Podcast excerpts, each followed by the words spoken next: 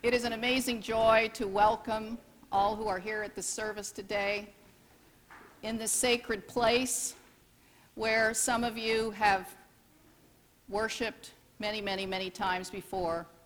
Some of you have not been here for a long time, and some of you are here for the first time. We are gathered today in this service of thanksgiving, and we're joined with all those others in Austin who are witnessing at the detention center, who are marching with bishops against gun violence, and all those around the globe who are worshiping God this Sunday morning.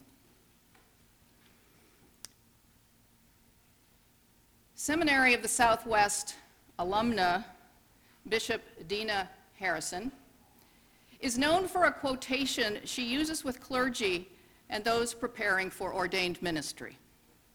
She attributes it to Charlie Cook, retired professor of pastoral theology emeritus. If you wake up one Sunday morning feeling prophetic, you had better have your bags packed in the narthex.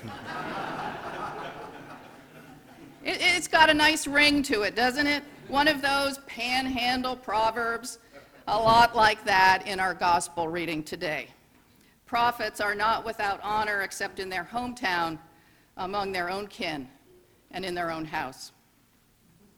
Jesus pronounces this proverb to the crowd in Nazareth, initially impressed by his teaching and by his power, and then suspicious, and then dismissive.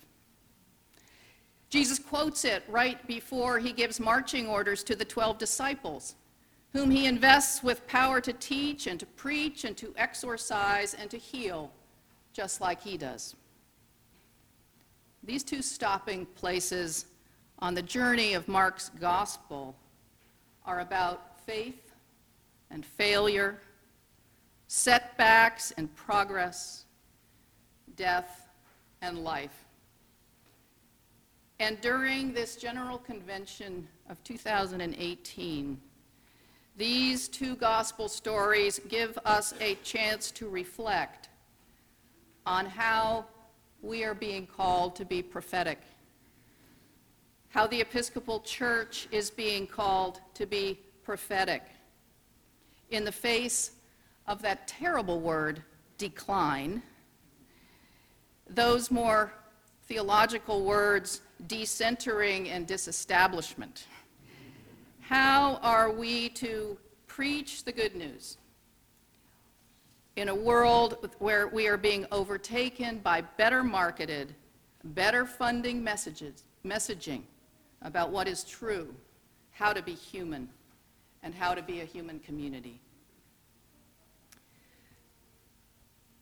Mark's gospel, lectionary year B, part of it.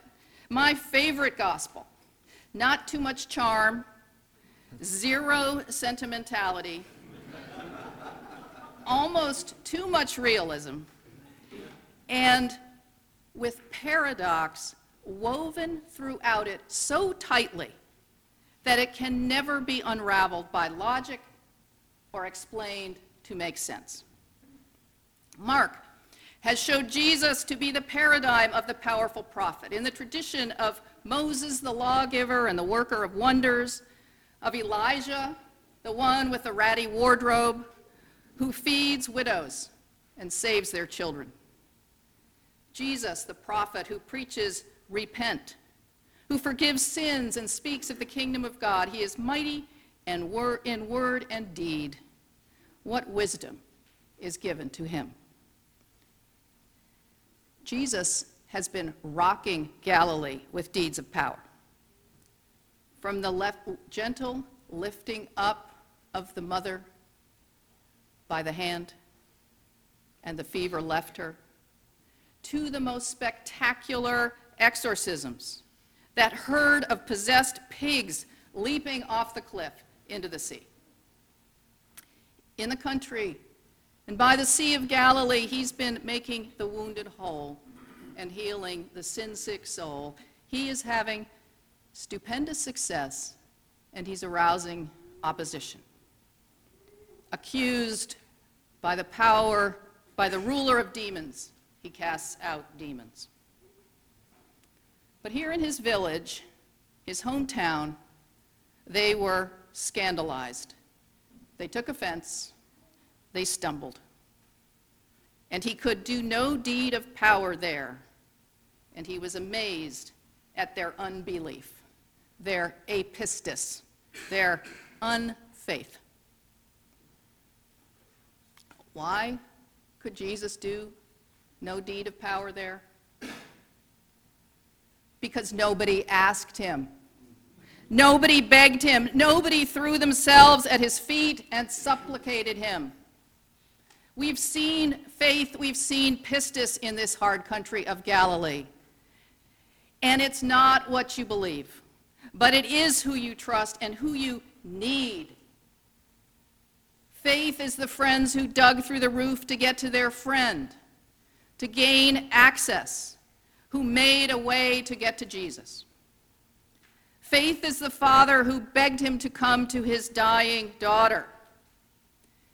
Faith is the bleeder who fought her way through the crowd to touch his clothes, who made a way when he saw their faith. Do not fear, only have faith. Daughter, your faith has saved you. Go in peace. Faith is close to desperation. And it's at the end of the line, the last point, the eschatos. My little daughter is at the point of death, the eschatos. The people in Nazareth were not desperate enough. They figured he couldn't be Elijah or Moses. He was just a carpenter. The people who have faith in Mark do what Bishop Curry entreated us to do at the opening Eucharist and last night at the revival, and maybe it doesn't come so easy for some of us to throw yourself into the arms of Jesus. What if we in the Episcopal Church got desperate enough to gamble on Jesus? Then we would figure out a way, a way to get in, a way to get down. We would make a way where there's no way. Maybe a time of political extremism. Maybe when we're at the eschatos, maybe that time will do it to make us desperate supplicants.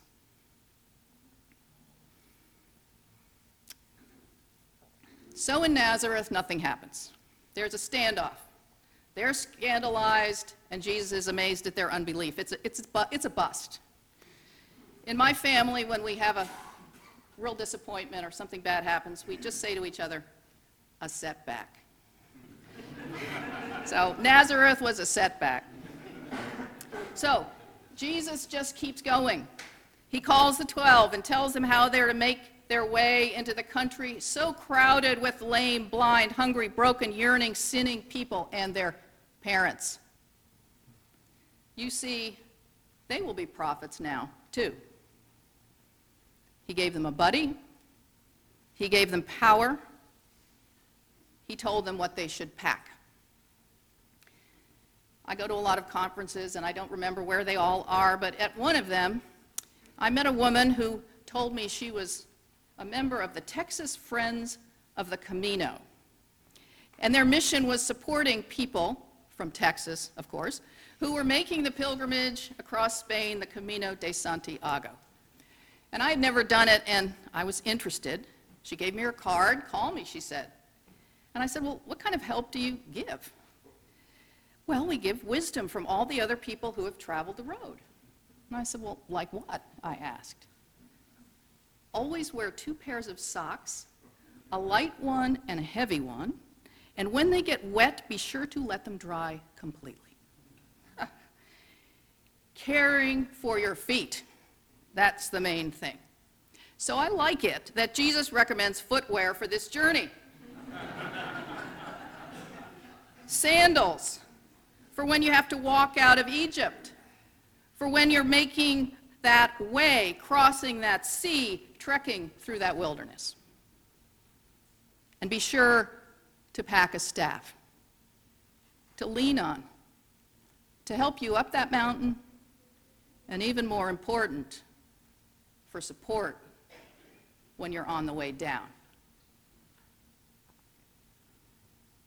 Probably not lucky enough to have a staff like Moses to help him find water and to part the seas. Just a regular staff to lean on. And don't worry about taking anything else. No extra clothes, nothing to check, nothing to place in the overhead rack, nothing to place completely under the seat in front of you. And don't bother with a picnic either. The prophets were supposed to pack only essential, minimal prophet gear. And when you get rebuffed, not received, not welcomed, when you experience a setback, don't freak out. Don't wake up feeling prophetic and expect to be invited to move in for good. But shake off the dust from your feet as a witness against them. Now, I love this. Notice this mild mannered prophetic performance. It's not turning over the tables in the temple or anything particularly dramatic, just a bit of brushing off the sandals and moving on. And the story ends with the disciples' success, preaching repentance, casting out demons, anointing with oil, and healing those who are sick. It looks like success. But in this most realistic gospel, it's setting us up for other setbacks to come.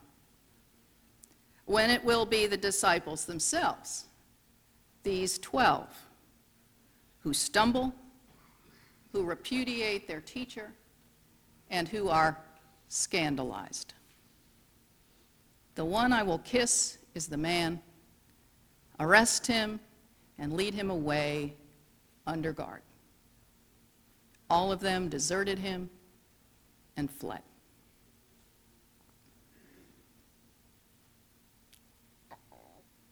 The paradox of Mark's gospel, of its reversals and its mystery.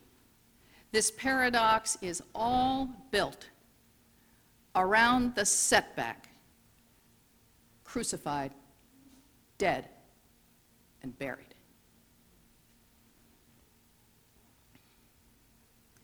If the Episcopal Church is to be a prophet, its honor will be highly contingent, super situational, and setbacks will not be exceptional. The Episcopal Church's prophetic action might be dramatic, performative like the prophets, like the vested bishops against fun, gun violence processing in the downtown Austin Park, or like the 700 convention goers on buses to pray at the detention center in Hutto. I have a very lovely friend at St. David's, and she's quipping, when Episcopalians are marching, you know it's really bad.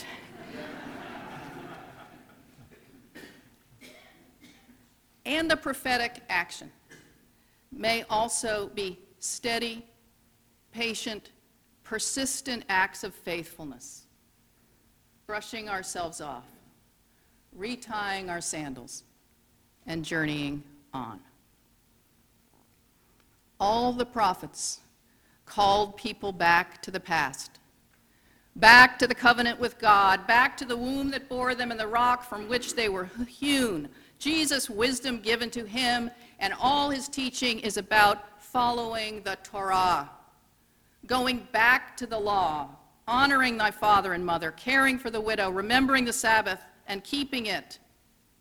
The prophetic witness of the Episcopal Church is calling back. Hear, O Israel, the Lord our God, the Lord is one. You shall love the Lord your God with all your heart and with all your soul and with all your mind and with all your strength. And the second is like unto it you shall love your neighbor as yourself. Do you remember when these simple things were shared values, held in common, no big deal? Telling the truth, concern for the common good, care for your neighbor, courtesy, and moderation.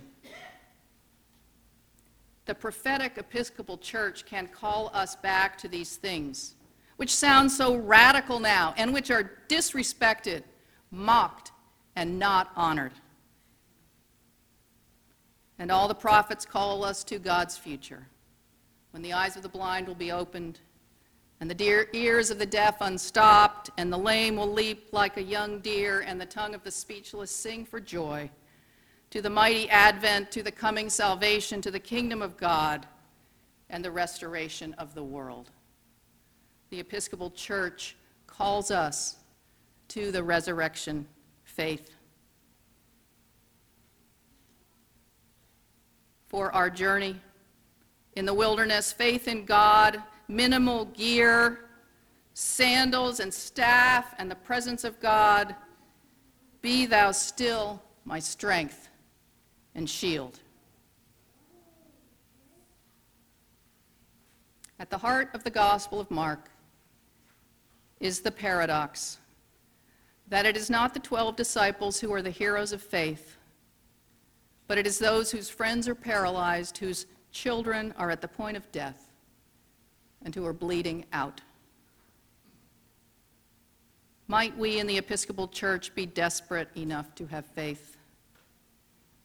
And might it be the bleeders, the dreamers, the blind beggars, those whose lives do matter, those who cannot find their children, those who suffer as Jesus, the utterly forsaken one, who embody resurrection faith, and who will be our leaders in this barren land.